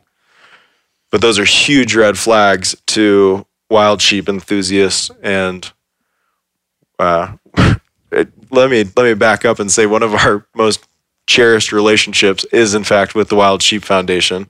We work really closely with them on a lot of stuff, but um, disease outbreak in wild animals is certainly something to be cautious of. Oh yeah, man, hugely. Are there any areas? Are there? Is there any native mountain goat range that where mountain goats were extirpated from the range and they've never made it back? Like if you looked at a map at the time of European contact that showed where goats are, Right. Are they still everywhere they were? No, there was, and you know, before the Europeans, mountain goats were as far as Mexico, and it was a an ancestral goat. Um, it's not an actual mountain goat as we know it today, but there was a subspecies of mountain goats that lived as far as Mexico when the ice fields were that far south. Yeah, during the Pleistocene epoch. And then they started receding to the north, and the goats kind of that particular. I think it's called the Harris Harrison Mountain goat is the subspecies of goat that existed all the way into Mexico. They are completely extinct now. The mountain goat that we know today um, inhabited everything from Alaska into parts of Idaho and arguably Utah. Yeah. You ever read the book The Big Sky? I have not. A mountain goat saves his life. Say what? I mean, he shoots the mountain goat and eats it, but it saves his life. Oh, perfect. In the end of The Big Sky. Yeah, it's uh we always talk about that. It's such a good book, man. Who wrote it? I need to read it. A.B. Guthrie. Huh. Pay attention here because this is a hell of a good service. It's called the Wellness Company. Picture this, okay? You wake up, you got a scratchy throat, you're all congested, you got a runny nose, you got a cough, whatever. And you weigh your options like you tough it out, get sick, take time off work, try to get a doctor's appointment sometime in the next few months, wait two hours at urgent care and sit in a room full of sick, sick folks. Or you open your medical emergency kit. You match your symptoms to the doctor recommended prescription and you start on the right meds right away. These medical emergency kits not a first aid kit, all right? It comes with doctor prescribed meds to treat over 39 medical issues. So, on hand, strong antibiotics for infections of all types. Plus, a doctor's easy guide so you know exactly what to take and when. No waiting to see the doctor, no waiting at the pharmacy. It's all in there. Every home should have at least one medical emergency kit. Order yours online in minutes. Your kit will be rushed to your door. Get 15% off at twc.health slash meat eater, but you got to use the promo code meat eater. That's promo code meat eater, okay, at twc.health slash meat eater. Applying for tags each year in the West can be daunting. Y- y- yeah, I apply for everything everywhere. It's dawning. You have to go to a variety of sources to formulate your best guess as to where to apply. Well, this is a thing of the past now. OnX just launched Hunt Research Tools to simplify the process for all hunters. This tool helps organize the data that matters, makes comparing hunt options easy, and helps hunters develop a plan based on real metrics rather than gut feelings. OnX Hunt also offers all elite members a free digital membership to Huntin' Fool, who I use, for boots on the ground insight and knowledge, and a membership to Hunt Reminder so you never miss another deadline. Stop stressing over application season and apply with confidence in 2024. Check out OnX Hunt Research Tools, free for all OnX Hunt Elite members. Not an elite member? Well, let's fix that. Use code MeatEater to receive 20% off your membership at onxmaps.com slash hunt. This is an app I use literally every day. I use it for every aspect of hunting, scouting, trapping, you name it. O'Reilly Auto Parts are in the business of keeping your car on the road. O'Reilly Auto Parts offer friendly, helpful service and the parts knowledge you need for all your maintenance and repairs. If you're confused about what part you need, like what wipers are going to be the best, what replacement headlights are going to be the best, go into O'Reilly and talk to the people that work there because they're great and they're super friendly and they'll get you squared away where you walk out knowing you got the right thing. They've got thousands of parts and accessories in stock, either in store or online, so you never have to worry if you're in a jam. Do you need your windshield wipers replaced? You need a brake light fixed? You need some quick service? They'll help you find the right part or point you to the nearest local repair shop for help. The professional parts people at O'Reilly Auto Parts are your one stop shop for all things auto do it yourself, and you can find what you need in store or online. Stop by O'Reilly Auto Parts today or visit us at o'reillyauto.com slash meat eater. That's montana.com slash meat eater. Uh, that's why people call Montana Big Sky Country. Because that book. Yeah, he coined the thing, the Big Sky. Learn you ever read it? every day. i've not? Why not? I've never heard of it. Can't read. So, what it like? Uh, where are you guys at with things? How long have you been around? So the idea came about in early 2013. I believe about a year later, we were granted 501c3 status from the IRS. So we became a nonprofit. Um, and things have kind of exponentially escalated every year. So we started off just doing super grassroots projects here in Montana, assisting with regional biologists. Mountain goats are a very hard animal to keep tabs on. Um, and they are nowhere near the top of the list of priorities of Yeah. the average state biologist. Uh, public, you know, public interest certainly hasn't been focused on mountain goats, and it has been on several other And species. it's weird because it must be ninety five percent of them live on public land. right? Probably more. Probably Yeah. more, yeah. high high country. All the un, they're on all the unwanted land. Oh yeah. so uh, yeah, they say the the uh, the goat hunt starts where the sheep hunt ends. yeah. But in Montana, the average mountain goat hunting district is surveyed every four years. The average sheep district or elk district is surveyed once or maybe twice a year. So very low on the totem pole of priorities comes the mountain goat. So when Why do you think that is? I love those things. Oh yeah, they. Uh, it's just kind of out of sight, out of mind. You know, there's there's no public effort behind them until now. Yeah. You know, if you got the Ro- the Rocky Mountain Elk Foundation and all the weight and money they pool, of course, elk is going to be a big priority in your state. And uh, Do you, think part of it has to do with how durable they are? That they're we just have confidence that they're just kind of surviving? let them do their thing. Yeah, I mean, I don't know. Yeah, but man, that's the kind of attitude that Well, that's mindset- dangerous. It's bad, but yeah, because you get a few bad years and all, and Lord, you know, and all of a sudden you're like, hey, what happened to all those things? Yeah. I feel like for just general wildlife viewing, you just you know plucked a random citizen out from somewhere to the you know east of the Mississippi, like they want to see a mountain goat. Like Oh, yeah. that to them. is When I lived here, we would take people up with a spot scope. It just part of the whole tour is You'd take them up and, and, and glass up some of the ones in the Bridger range, and Cool. people would be like, "Holy shit!" You know, Very cool. I love. You got you, what's going on? You got to be somewhere. uh, just making sure the babysitter is uh, doing all right. She doing good. She's doing good. You're drinking too much. Um, Hopefully not. you know what I got interested in them is uh, after moving to Montana, I had a girlfriend in, and as I was always putting in my applications, and I'm like, man, you should put in too. You know, she'd never hunted. One year she drew a bighorn ewe tag, a goat tag, and we got her a black barrel in one year. Oh my gosh. She had a big year, big game hunting. Cool. The goat tag, we drew it in an area called uh, Blodgett Canyon, which you may be familiar with. I'm not. It's over on the west side. Okay. But uh, we didn't know it. That's how I discovered Duncan Gilchrist. Was just trying to bone up. I had no idea. Yeah. I'd never been on a mountain goat hunt. I didn't know anybody that had been on a mountain goat hunt. So we went up and was I was inexperienced at mountain hunting and just generally inexperienced at big like definitely inexperienced at mountain goat hunting and inexperienced at big game hunting outside of a handful of animals. So I had just moved from the Midwest to the West. And uh, we were shocked to find one and killed the first one we saw, young nanny. Next, I went on a goat hunt was a couple years later, and by that point, we'd logged just some massive amount of time in the mountains. And we went up, and our method then, our sexing method then, was to sit in this pass and look at a ton of goats.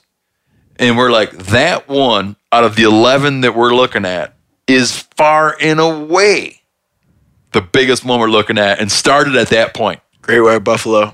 Just being like, it's way bigger than everybody else. Let's go investigate its maleness. Yep. You know? Let's learn from this guy. So what do you yeah, like what are the what do you tell people when you get into the the, the male female thing? It- It's like like I spend a lot of time looking at animals. I've been on goat hunts. I've skinned several of them. I can't if I look at one from 300 yards away, I, I don't immediately be like, "Oh, Yeah, it's tough. I mean, I stare at it. you're lying to yourself. You say it's easy. Um, So what are the, like what are the things that in your conversations in your experience? What is like the thing you're looking for? you got to watch them pee. Is that right? Yeah, that's the nail in the coffin. The boys stretch out like a big Clydesdale and pee like a horse, and the girls squat. Do they pee every hour? They pee every time they get out of a bed. They do. I mean, I, I would bet, bet I don't have the data to back this up, but probably 95% of the time a mountain goat gets out of its bed, it takes a piss. So hmm. that's like the thing you're looking for. That's the that's the dead giveaway. You can determine the gender of a mountain goat without watching it urinate. By the by the glands on its horns. Yep, you got to kind of kind of take a look at the big picture. There are several key identifiers that will indicate the gender of a mountain goat, and it's important to look at all of them and not just one of them. Because if you make your mind up on just one attribute that you see in this goat, you could be wrong. So, uh, nanny, a girl, typically will have a skinny, tall horn with a kink in the top quarter, a sharp kink. Yeah. A like almost a point where it looks like it was bent. Something bent it. Yeah. A boy is going to have a heavy horn and a gradual sweep, a big gradual curvature. No kink, just a clean swoop. But dude, that alone is confusing because I've looked at Oh, pictures. You better not just. You better not make your decision on just that. That is now and then you see one, a picture, you're like, oh yeah, dead on. Sometimes you look at it and you're like, oh, that's it. And they're like, no, no, that's not. Yeah. So we host these Billy versus Nanny quizzes on our social media platforms, and they're pretty popular. And people eat it up. So we'll put up a picture of a mountain goat and say, "What do you think? Is it Billy or a Nanny?" Is that right? and they're increasingly popular and uh, it's a good educational tool throughout the throughout the work week but we definitely there's some very very experienced legitimate people that participate in these quizzes that get stumped i mean i get stumped I It's, it's- well, it's tough because some of those old nannies have some big old long Oh, horns yeah. too, right? So it's not like you can judge them on just pure size you or gotta look length, you gotta look know? at the whole picture So the gland, so a common misconception is a, only the billy has a gland that's not true girls got glands too they're just way smaller So both the boys and the girls have glands behind the horn. The billies have significantly larger glands. They look like hockey pucks late in the season behind their horns. they can always all rutted out. And they Yeah. rut late, right? yeah, November. Yeah. And um, the billies are obviously going to be significantly larger. A 10 year old billy looks like a albino silverback gorilla walking around the mountainside. They're big. Mm-hmm. They're big. And I've seen that like when you see like the man, oh, you kind of know he's the man. But when you're looking at a band of them, it's tough. I tell people that the mountain goat you want to shoot is the one that you look at and immediately make your mind up. Yeah. There's no question about it. He's just a tank, and there's no there's no two ways about it. He's definitely a billy, and he's definitely big. That's what they tell you about about grizzlies, Yeah, right? You can look at you know you look Trust at the sub adults all day long. Be like, I don't know. I think it's this. I think it's that. But it goes. But you know what? as soon as you when see he him, when he steps out, you're like, oh, big boar. that's him. You know, and all that sussing out those minor little things. How long have you been talking for, Yanni? Hour and a 15. All right. So what do you need from people? You know what? I think there should be a rule. Hmm. If you draw a goat tag, You have to join our organization. yes. I like that. How many rule. states have goat seasons? okay, not counting Alaska because Alaska you can buy the registration hunts and all kinds of 13. stuff. Well, let's count Alaska. You got Well, Alaska. they don't draw though. You can just get them. states that you can hunt mountain goats in, though. Thirteen. I think it's I could count them off here. It's Alaska, Oregon, Washington, Idaho, Montana, Wyoming, Colorado, Nevada, Utah, South Dakota. South Dakota has a tag. Oh, They're yeah. they're crawling all over the Crazy Horse Memorial, I'm headed to South Dakota in the morning for a mountain goat project. but they give a tag out. They gave two tags out in 2015. It was the first permits they've issued in over a decade. And did the, did the guys get billies or females? They got two billies. Nice. Yeah. Um, They're in the Black Hills. they're in the Black Hills. It's a really incredible story. The back in the 1920s, half a dozen goats broke out of a petting zoo in Custer State Park. I heard this before. No joke.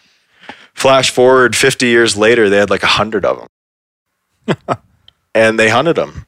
and they were there, and they're obviously an exotic animal to the Black Hills of Yeah, South yeah. Dakota, and they hunted them, and then their numbers started to dwindle. Uh, for a handful of reasons, they augmented the population with an introduction from Colorado. Did they really? They like at that point they wanted them. they want them. Yeah. They owned up to them. They were like, "We like them. They're they're doing well. Let's make it happen." Hunting had been closed for ten years. Mm-hmm. This is our tomorrow morning starts our third annual volunteer project in the Black Hills of South Dakota. And 2015 was the first time in a decade that they decided to give permits out. So I like to give the Goat Alliance a little bit of credit there that we got boots on the ground and eyes on the hills and helped out a regional biologist and Doing it- some counting. doing some counting and doing some gender analysis. Oh, okay. Yeah, tell us about that. You guys organized, I think last year. I tried to make it, but my wife actually shared it with me. She found it on like the Bozeman, the Bozeman listserv or something like that, like the I don't like know the if I've heard about it. networking internet thing that goes out to everybody. No, you're not familiar with that. It's like it's like the Twitter. like Bozone or something along those lines. Anyways, my, Outside my wife gets good. my wife gets emails from it, and it's usually good. A lot of good, interesting stuff going on around Yeah. town. And I want to say you guys were organizing a big two day goat count in the crazies. Yep. big camping trip. Yes, we orchestrate backcountry volunteer projects in several different states. The one that you're referring to was in the Crazy Mountains last summer. And the Crazies, I could talk to you for an hour for about the story of the goats and the Crazies. But essentially, that is what we do. We uh, started a nonprofit with no money. And as Jeff with 2% can relate, it's a lot of headaches and a lot of late nights. But the thing that we did have was enthusiasm and momentum and passion and time. And we turned that into volunteer work.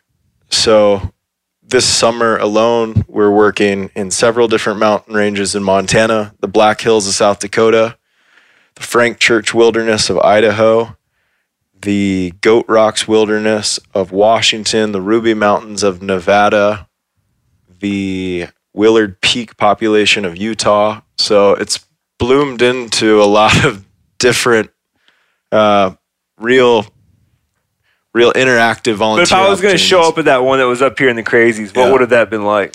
you would have put a backpack on. I would have gave you a folder and told you good luck, and I would have found you at the end of the weekend and asked what you found. So we divide and conquer. We we separate our volunteers out across the mountain range, and we document every mountain goat sighting, and we try to uh, document the gender of the animal, uh, general observation, social interactions, You guys photograph them? we do. Yeah, we film them and photograph them. So you- it's we also have the responsibility of kind of yeah, is the goat healthy? Is the goat? See, that does just it be have a fun, kid? even if you're not a hunter. It'd be like a fun little Yeah, thing man, to go I'd do. Yeah, you know, You know? people do that like geocaching stuff. I'd much rather go out and look for a damn goat. Yeah. now, uh, what do you think about all that, Pounder? I think it's cool, man. I got one question. Um, if somebody does want to do that, say they live in like Miami and they're like, I really love mountain goats, and they want to go like on one of these things. Miami, Florida. Yeah. Are you or say worried they about- live somewhere really. Are far you away. worried about them being a detriment? No, but like, say they want to go on one of these volunteer things, right? Where they go and identify. Do you guys? I guess it's hard, but do you ever do like travel stipends for anybody? Where like, if you come and volunteer your time, we'll like help you out with a ticket or put you up or something like that. We're too poor for that, Yeah. but uh, no. uh, To answer your question, no. We You guys don't provide Mountain. House? We do not provide Mountain House. I will provide you with a folder and a pen. You're like, and I need that pen back. I'll, I'll give you a hug and I'll ask you for the pen back. Yeah. One day though, Yeah, he, one he day, should man. offer that. Yeah, we uh, what's pretty cool for our Idaho project this summer. We're working out of Yellow Pine, Idaho, with the regional biologist out of McCall, Idaho.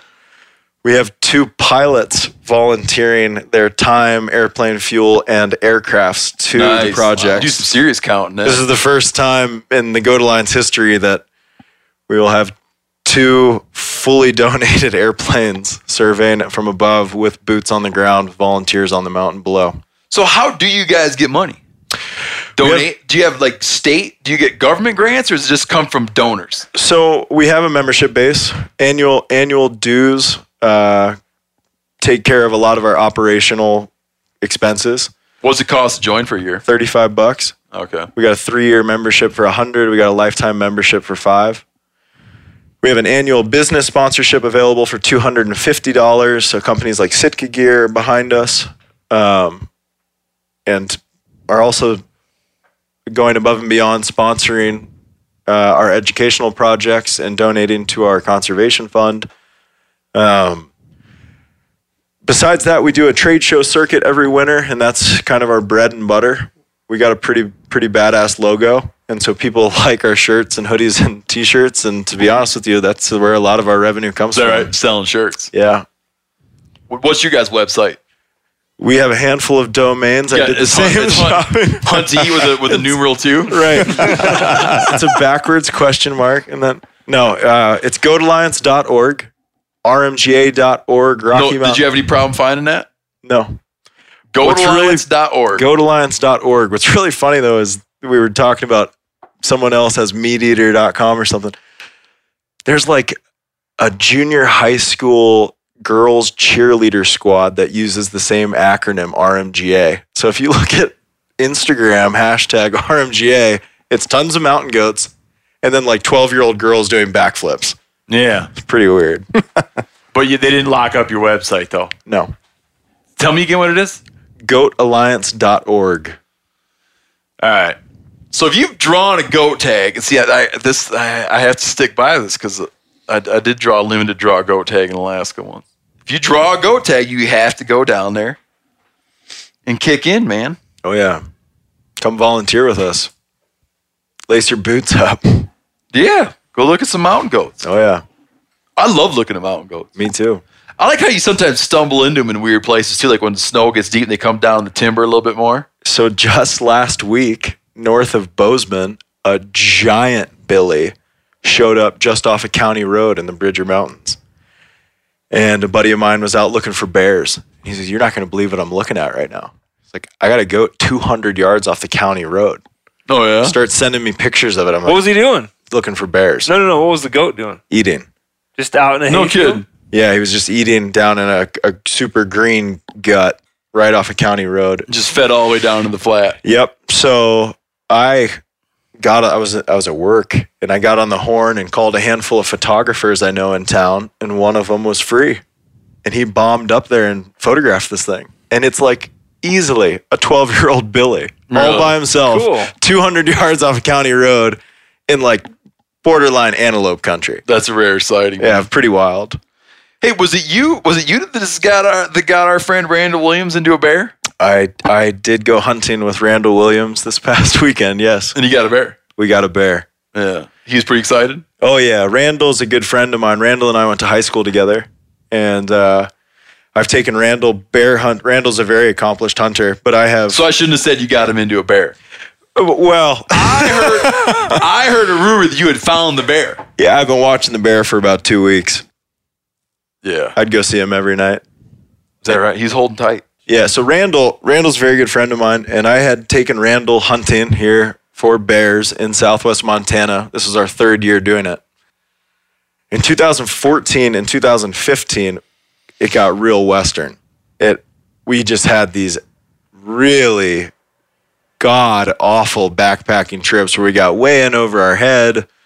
Uh, a combination of weather and trying to figure out new hunting spots, and it was just a total goat rope and never got Randall a bear, and it was kind of on me because I, I was showing him around my hunting spots, you know, and we got ourselves into some pretty god awful situations on a handful of different occasions. This year, I was like, I knew when he was coming. I was gonna drop everything to make it happen, and so we did. We invested a lot of time scouting before Randall got found here. one. Yeah, we found a bunch of them, but this one was extremely consistent.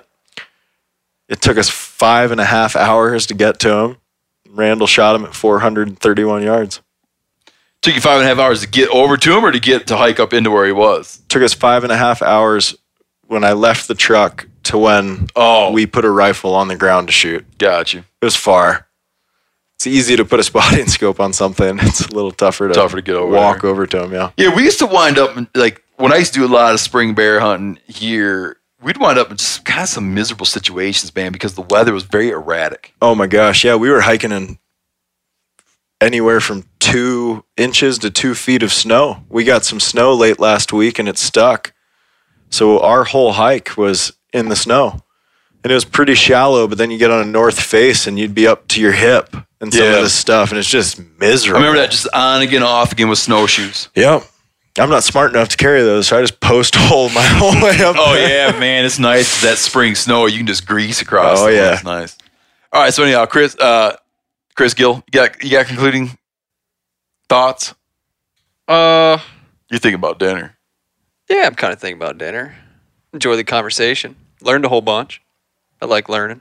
I want to hear more got about any Iraq and thoughts, though? Afghanistan. Uh, oh, yeah, I do. You don't have to have one. No, no, I do. It's kind of off topic, but it go, kind of goes back to the suffering.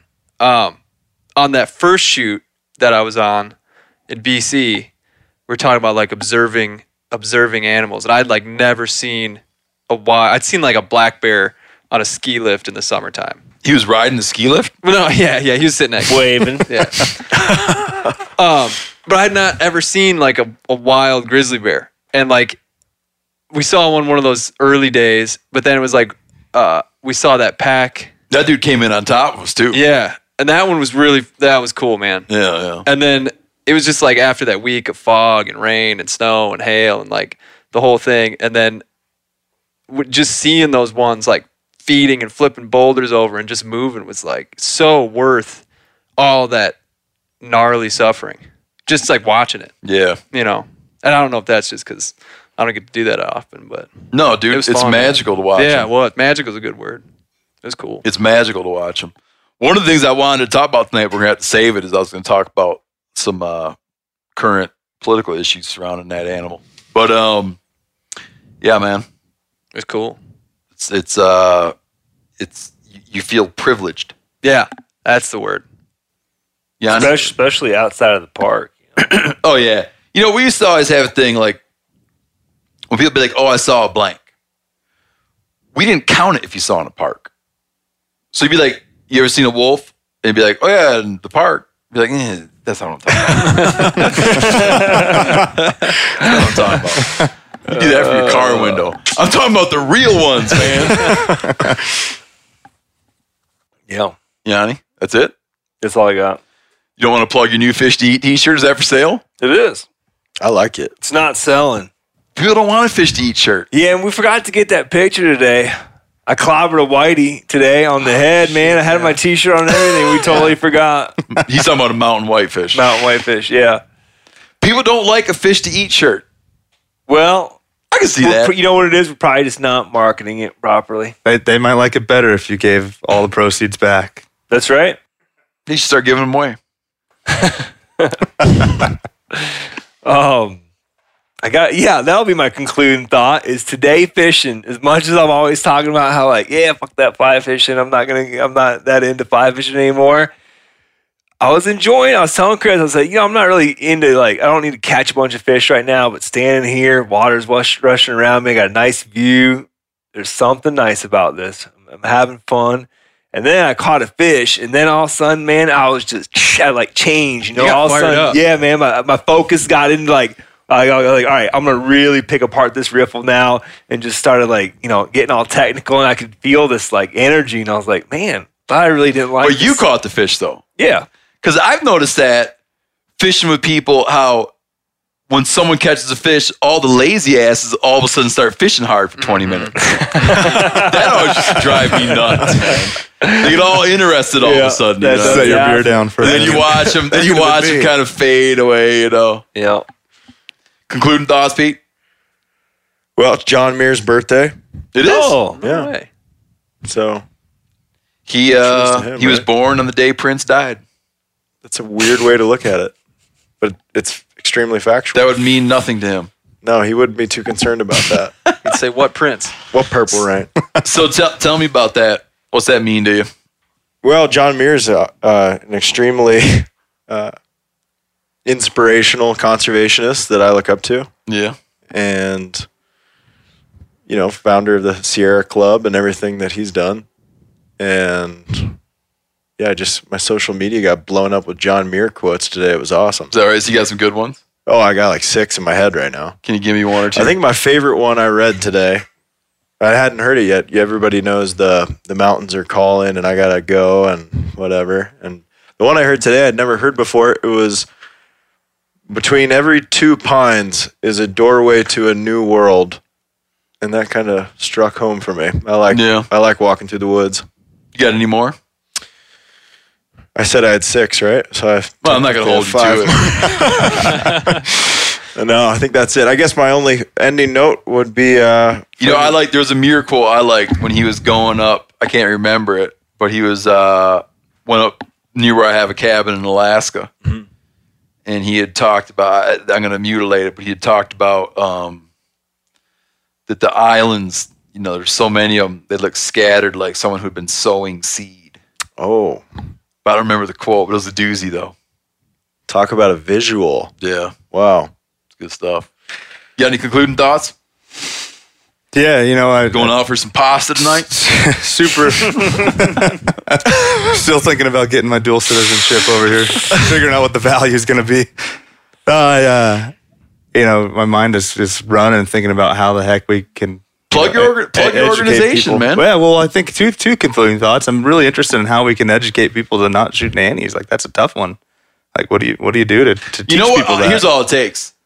In my mind, like I generally feel that people, with notable exceptions, I generally feel that people want to do the right thing. Yep. Okay. People are generally very receptive to information that will help them do a better job in life, in the out of doors, especially if you can say, and here's why that matters. Yeah, I don't disagree. I think yeah. I mean, that's the ticket. I think that's what you've you've discussed is how do we deliver? What is that better information? How do you deliver it to people? And get them to actually read it. People don't read stuff. Yeah. That type of stuff. I remember like the, with the with the with the grizzly brown bear thing. I just remember uh, watching a thing put out by um, the wildlife management agency in Yukon, saying that if um, we restricted the harvest to males only, we'd have three times as many bear tags. Well, I think it, I think Alaska. I think I you know I could be wrong. I could screw this up, but they have uh, Alaska Department of Fish and Game put out this. It's like an hour long video all about identifying boars for brown bear hunts. But And I think believe that was made by requirement. Yukon, though, right? Maybe it was, and I Yeah. believe they require you to have it for, to watch it. I don't. I mean, Yep. loosely require you, but I'll So- tell you, you watch that son of a bitch a thousand times and still look at a bear and be like, Yeah. man, I cannot tell. Every bear looks big when it's alive. But the pee thing is good stuff. Oh yeah. I've Yeah, heard, yeah, a lot of people say that. that. A lot of people say about observing bears. Like, if you really want to know, wait for it to pee. But the problem on bears, like a goat, you might have a long time to watch the goat, and you might be able to go find him again tomorrow. Bears, man, a lot of times, yeah, they disappear. yeah, but it's just like there he is, and then it's like then you look for him for a week and you never find him again. Right. What was your? You had a second concluding thought? Yeah, so my, my last concluding thought for for the Your shameless, concluding concluding thought. concluding concluding thought for the shameless plug is is to your your question, Chris, about a guy in Florida that wants You to can call him volunteer. Rich. Got it. That guy in Florida that wants to volunteer, and here you are struggling to get volunteers, and, and part of the organization two percent that we're trying to do is, is foster all this this uh, volunteerism. Is I, I'm just excited to hear both those questions, and and hopefully what we can accomplish is is connecting that guy up with this organization and and getting people out there to to, to get involved. Yeah, you could get some contractor that gives a shit to fly Chris out from Chicago out here to help. Yeah. Pete. Hopefully, Did you have someone in mind in Miami? No, I just it was far away. You just feel like a far, just felt like a faraway place. Yeah. I mean, how sweet would it be if that guy that he works for a business in Miami and that, that business is telling all their employees, like, go volunteer. We're going to pay you today. Go Yeah. go to Montana and count goats. I like it. Uh, It's yeah, doing stuff. I uh let me start that thought over.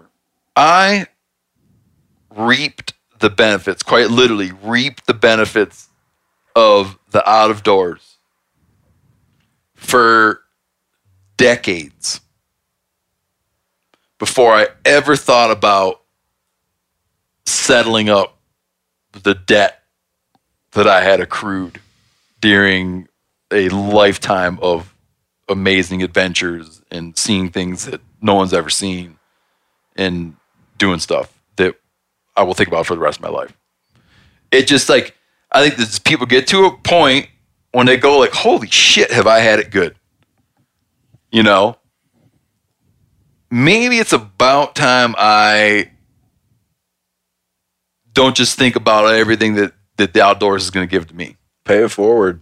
Yeah. It hits people. I mean, some people it doesn't. Some people it hits them young. But uh, I think that in some way, you know, organizations like like what you guys are trying to do, is just to sort of say to people, listen, man, like, and I say this all the time, we live in the good old days. By many standards, by many measurements, right now. Oh yeah. Is the good old days. There's a tremendous amount of opportunity out there. There's a lot of elk in North America right now. It's just, but it's not by accident. It was by accident 150 years, not by accident. It was there 150 years ago. We messed it up. It was built back. I'm speaking very specifically to the US. It was built back from the ground up. The resources, hunting and fishing resources we have, in large measure by hunters and fishermen. That needs to be continued because it can very easily go in the other direction. Yep. Yep. You got it. and so I remember my fourth bullet point, right? Which I think ties right into that. Oh yeah, yeah, it's, good uh, because because I was thinking I was a lot. I was thinking a lot less of you through this whole I know, right? Full circle here. I don't even know what's It's on like the website that I wrote all the content for. remember four Son things. of a gun. but it, but it's recruitment and retention. It's about uh, you know getting youth, uh, minorities, middle aged people who've never hunted or had the opportunity to hunt and fish. You know how do we how do we get people involved and educate them on what conservation is and the way our, our model of conservation funding for state and wildlife agencies works is we need people to buy fishing licenses, hunting tags, right? So so what are we doing to to, support, yeah, foster to that? support agencies that get Sure. very little hard funding from the state. That's right. If people aren't all their if people aren't fishing and people aren't hunting, yeah. then then they're struggling at funding. So so recruitment and and getting new people involved in hunting and taking somebody out to fish for their first time, so important. So organizations that that are have programs that that focus on the, that type of activity are are crucial. All right. Got any last? Because there's a lot built up after your concluding thought. I don't have a concluding thought tonight. I kind of gave my concluding thought. Oh, I thought yours was great about, um, you know. Yeah, that was a uh, doozy. uh, uh, what, what But it wasn't my realized concluding you gotta thought. get back. It was a good cl- concluding thought, though. All right. Um, Thank you guys for coming down. Thank you for having Yeah, us. thank you very much for having us.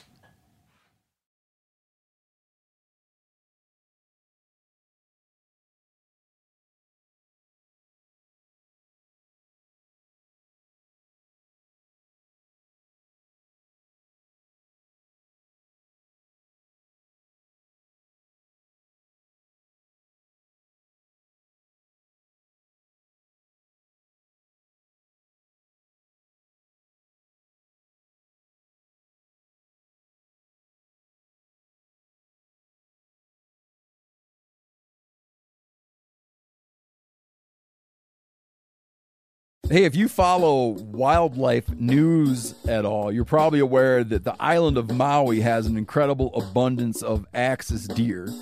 So much so that they're causing ecological damage. Well, Maui Nui venison is thinning out some of those axis deer herds and delivering venison sticks and fresh cuts to your door. Visit MauiNuiVenison.com. That's M A U I N U I venison.com. Use promo code MeatEater for 20% off your order. You never want to find yourself out on the water fishing without your essentials. So it's best to always pack a Columbia PFG Solar Stream Elite hoodie to protect against the sun. Man, I was just in Hawaii and I had my Columbia PFG Solar Stream Elite hoodie with me. And here's the deal we're in and out of the water all the time, getting in to go spearfishing, getting out, taking the kids to the beach. I'm not going to mess around all day putting sunscreen on, then having to get washed off. I just run a hoodie. Columbia PFG has a lot of great gear. So before you head out on the water, head over to columbia.com slash PFG to shop their performance fishing gear.